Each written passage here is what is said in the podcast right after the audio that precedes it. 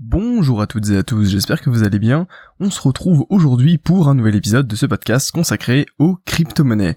Avant de commencer cet épisode, je voulais vous remercier tous euh, et toutes pour vous abonner tout simplement à la chaîne, de suivre le podcast, parce que vous êtes de plus en plus nombreux tous les jours, et bien tout simplement, et eh bien suivre cette aventure dans le monde des crypto-monnaies euh, avec moi.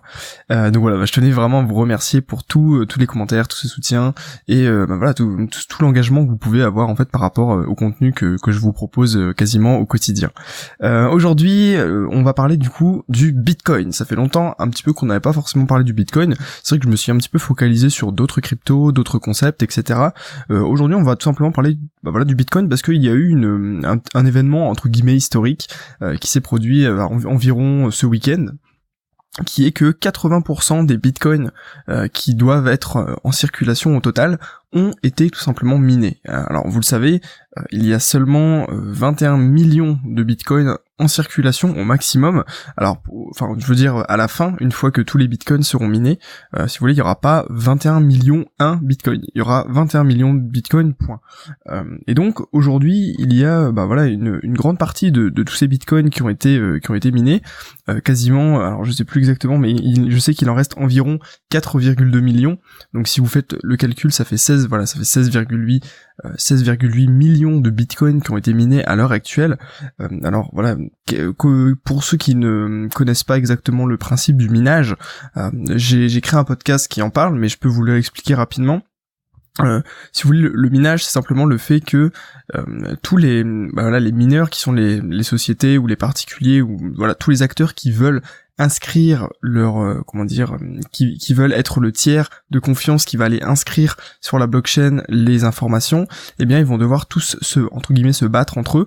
Et c'est celui qui va avoir euh, le comment dire qui va résoudre le plus rapidement le problème mathématique proposé par le système qui va être capable justement d'écrire le premier sur la blockchain et qui va donc recevoir la récompense et donc euh, bah, sortir des bitcoins du néant si vous voulez.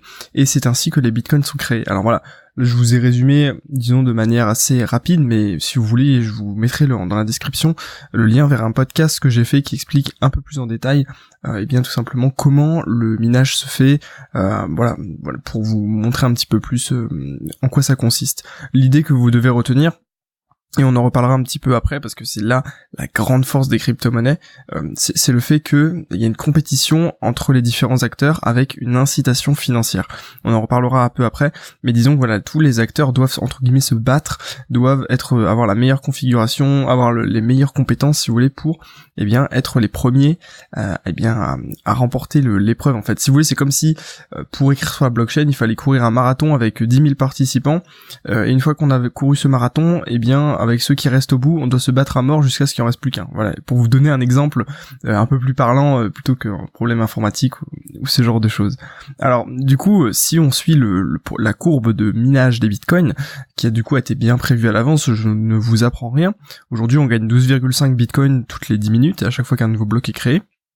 Mais ce chiffre va du coup diminuer dans deux ans, etc. Il va être divisé par deux euh, au fur et à mesure tous les quatre ans normalement, euh, jusqu'à jusqu'à l'extraction du dernier Bitcoin qui du coup serait en 2041, euh, 2000, 2140 pardon. Ouais, j'ai mal, j'ai mal lu mon mes notes, mais euh, voilà 2140. Euh, donc ça dans un paquet d'années, dans plus de 100, 120 ans du coup.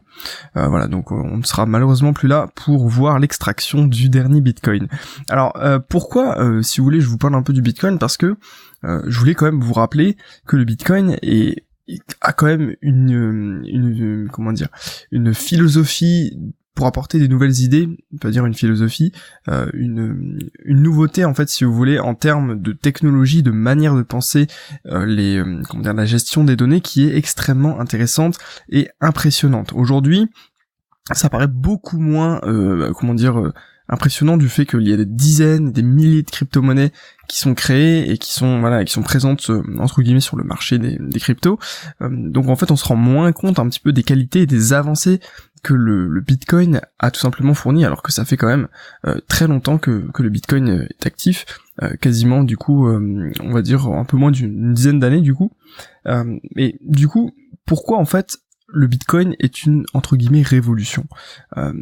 Pour moi, c'est vraiment une idée en fait de génie de sécuriser toutes les transactions, de sécuriser tout, euh, comment dire, tout ce tout cet écosystème de données, parce que finalement, qu'est-ce que c'est une blockchain? Euh, Voilà, là, en fait, si vous voulez, là, je vais plutôt vous parler de la blockchain plutôt que du Bitcoin, mais disons que comme la première blockchain a fonctionné de cette manière et la blockchain Bitcoin, vu que c'est le la crypto-monnaie la plus la plus ancienne, eh bien voilà, je vais quand même me focaliser sur le Bitcoin parce que finalement c'est quand même Bitcoin et, euh, et son créateur qui sont un peu derrière cette, ces idées novatrices en fait. Euh, voilà, pour moi l'idée de génie du Bitcoin, c'est de sécuriser les transactions en incitant les mineurs et donc tous les acteurs de cet écosystème de la blockchain à être honnêtes. C'est ça qui est extrêmement intéressant. Dans tous les autres, euh, comment dire, dans la plupart des autres systèmes de gestion ou de n'importe quoi ou voilà toutes les autres situations euh, les acteurs n'ont pas forcément intérêt à être honnêtes. Euh, je sais pas si vous réfléchissez un petit peu dans n'importe quelle situation. Euh, je ne sais pas moi j'aurais pas d'exemple particulier à vous donner mais souvent les, acteurs qui font partie en fait de tout le système ont parfois beaucoup plus intérêt à être malhonnêtes, à tricher, pour pouvoir gagner beaucoup plus d'argent par exemple. Après tout dépend des incitations et euh, des, motivations de chacun, mais on va dire que là pour le pour le coup le moteur est quand même euh, vraiment financier. Euh, mais voilà, c'est c'est ça qui est intéressant. Si on reprend par exemple euh, le comment dire, euh, je sais pas si vous connaissez le, la théorie des jeux avec euh, le dilemme du prisonnier qui c'est en fait c'est une théorie qu'on peut utiliser en management, en également en économie, qui explique que si vous jouez un jeu et que enfin ou un jeu où vous avez une situation et que en fait cette situation se représente assez régulièrement, vous avez tout intérêt à coopérer et à jouer le jeu pour créer un partenariat gagnant-gagnant entre tous les parties. Par contre, si la situation ne va se présenter qu'une fois, vous avez totalement intérêt à tromper l'autre et du coup, euh, et bah tout simplement à, l'arnaquer ou à voilà à, tricher pour pouvoir gagner énormément sur ce coup-là. Et de toute façon, peu importe puisque la situation ne se reproduira pas. Vous voyez un, petit peu l'idée? Eh bien, sur euh, comment dire les crypto-monnaies, on détruit totalement ça parce que on n'a pas le choix. On est obligé d'être honnête parce que c'est quasiment impossible d'être malhonnête ou du moins ça coûterait beaucoup trop cher d'essayer de hacker le système euh, tout simplement de, du Bitcoin. Je, je, vais on va on va y revenir juste après. Euh, disons que dans j'ai en fait je, me, je tire euh, toutes ces informations d'un article que je vous mets également dans la description, un article de Crypto France qui est d'ailleurs une très bonne source d'articles et de d'idées de contenu pour pour les podcasts.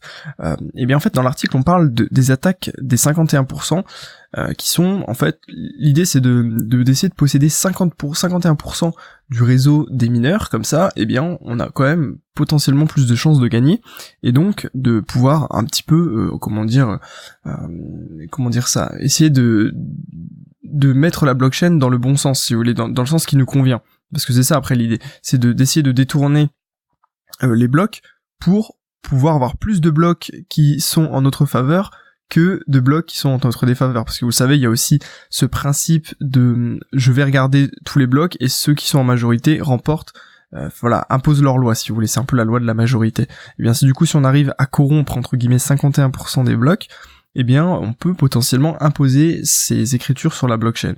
Euh, mais le souci, c'est que voilà, il y a une étude qui a été réalisée en 2000, 2016, voilà, donc ça fait quand même deux ans maintenant, euh, pour en fait simuler le coût d'une attaque des 51%. Parce que vous savez aussi le, fait du coup de miner consomme énormément de ressources et d'énergie, ce qui n'était pas du tout le cas avant, mais qui le devient étant donné euh, la, la compétition et la difficulté pour miner, en sachant que, voilà, je vais faire une petite digression, mais euh, il faut savoir, contrairement à ce qu'on pourrait penser, que le comment dire, le, la difficulté du problème mathématique posé par le système Bitcoin n'est pas euh, n'est pas fixe. En fait, elle est proportionnelle aux utilisateurs qui vont, enfin aux mineurs en fait.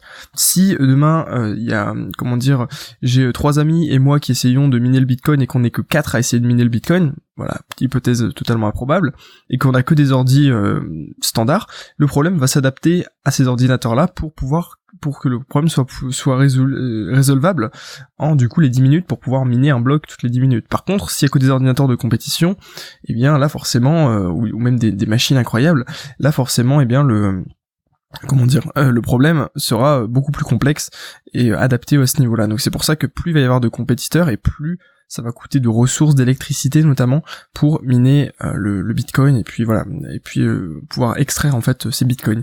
Et donc comme je vous disais donc comme ça coûte de l'énergie eh bien le coût d'une attaque des 51% c'est-à-dire pour essayer vraiment de contrôler une grande partie du réseau pour imposer sa loi en 2016 ce coût était estimé à plus de 4,8 milliards de dollars. Alors je sais pas si vous vous rendez compte qui voudrait dépenser 4,8 milliards de dollars pour pouvoir justement essayer de détourner la blockchain, euh, faudrait quand même être vraiment très très très sûr de son coût, en sachant qu'aujourd'hui euh, les coûts de hachage, etc. Enfin vraiment ont, quasiment euh, fait x20 par rapport à, à 2000, 2016 et donc c'est ce prix de 4,8 milliards est totalement obsolète et ce serait au moins peut-être le double, triple, le quadruple ou x10, je ne saurais pas vous dire, mais disons que c'est totalement quasiment impensable que quelqu'un euh, ait envie de hacker la blockchain en utilisant euh, voilà en essayant cette technique. Il y a aussi l'autre technique qui est euh, les attaques civiles. Alors ça c'est un peu particulier. C'est des attaques qui ont pour objectif de créer plein de doublons en fait de, de par exemple de mineurs ou ce genre de choses. Alors c'est assez complexe. Je sais pas exactement comment cela cela fonctionne, mais disons qu'il y a plusieurs types d'attaques mais qui paraissent quasiment impossibles puisque tous les mineurs sont incités à l'honnêteté et donc euh, forcément ils gagnent de l'argent en minant le bitcoin. Donc pourquoi est-ce qu'ils chercheraient à hacker le, système? Donc si euh, il n'y a pas de nouvelles attaques ou ce genre de choses, eh bien, on, peut imaginer qu'il n'y aura vraiment potentiellement que 21 millions de bitcoins et que voilà, sans compter qu'il y en a eu deux entre 2 et 4 millions qui ont déjà disparu. Je, vous en avais également parlé dans un précédent podcast, euh, dû tout simplement aux pertes, aux personnes qui envoient sur des mauvais wallets. Voilà, si vous vous trompez en, envoyant sur votre clé publique vos bitcoins et que bah derrière, euh, voilà, c'est un, wallet qui n'existe pas ou, un wallet abandonné, ben voilà, vous perdez tout simplement vos bitcoins sans aucune possibilité de les récupérer. Il y a aussi plein d'histoires de personnes qui avaient des disques durs avec 10 euh, 000 bitcoins et qui ont disparu, enfin ce genre de choses. Euh, ça fait euh, ça fait un peu peur, mais enfin disons que ça fait c'est un peu triste pour ces personnes. D'ailleurs, je connais également une, personne qui avait acheté 4 bitcoins quand ça valait 10 dollars et qui ne les a jamais retrouvés. paix à son âme, mais voilà. Et du coup, ce que je voulais, une dernière chose, un dernier point que je voulais aborder dans ce podcast, c'est que Bitcoin résout en fait un des problèmes les plus connus des réseaux centralisés. Euh, ce problème, il se nomme le dilemme des généraux byzantins. Alors ça, ça c'est un petit peu une, comment dire, euh, une, comparaison assez, assez, assez drôle, je trouve. Si vous voulez, c'est que euh, il y a des, imaginez juste une ville voilà, replongez-vous euh, environ euh, au premier siècle après Jésus-Christ, voyez un petit peu, euh, replongez-vous un petit peu en arrière dans l'histoire, où vous avez en fait une ville qui serait assiégée par plusieurs généraux byzantins. Alors combien, je ne sais pas.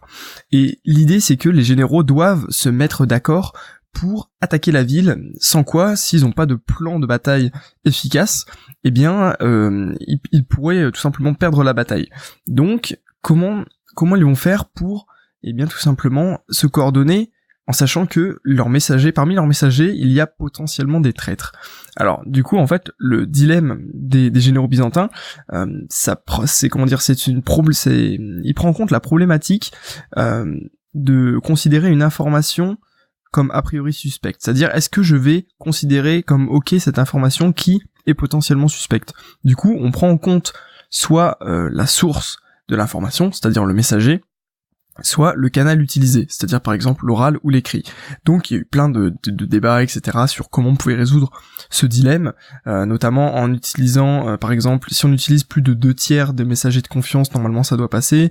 Si on, fait des messages oraux, ça doit aller, ça doit aller mieux parce qu'on peut pas forcément les falsifier, etc. Enfin, il y a plein de manières différentes d'aborder le problème, mais on peut faire un parallèle avec, euh, eh bien, réseaux, les réseaux décentralisés. Voilà, j'ai écrit centralisé, mais c'est décentralisé.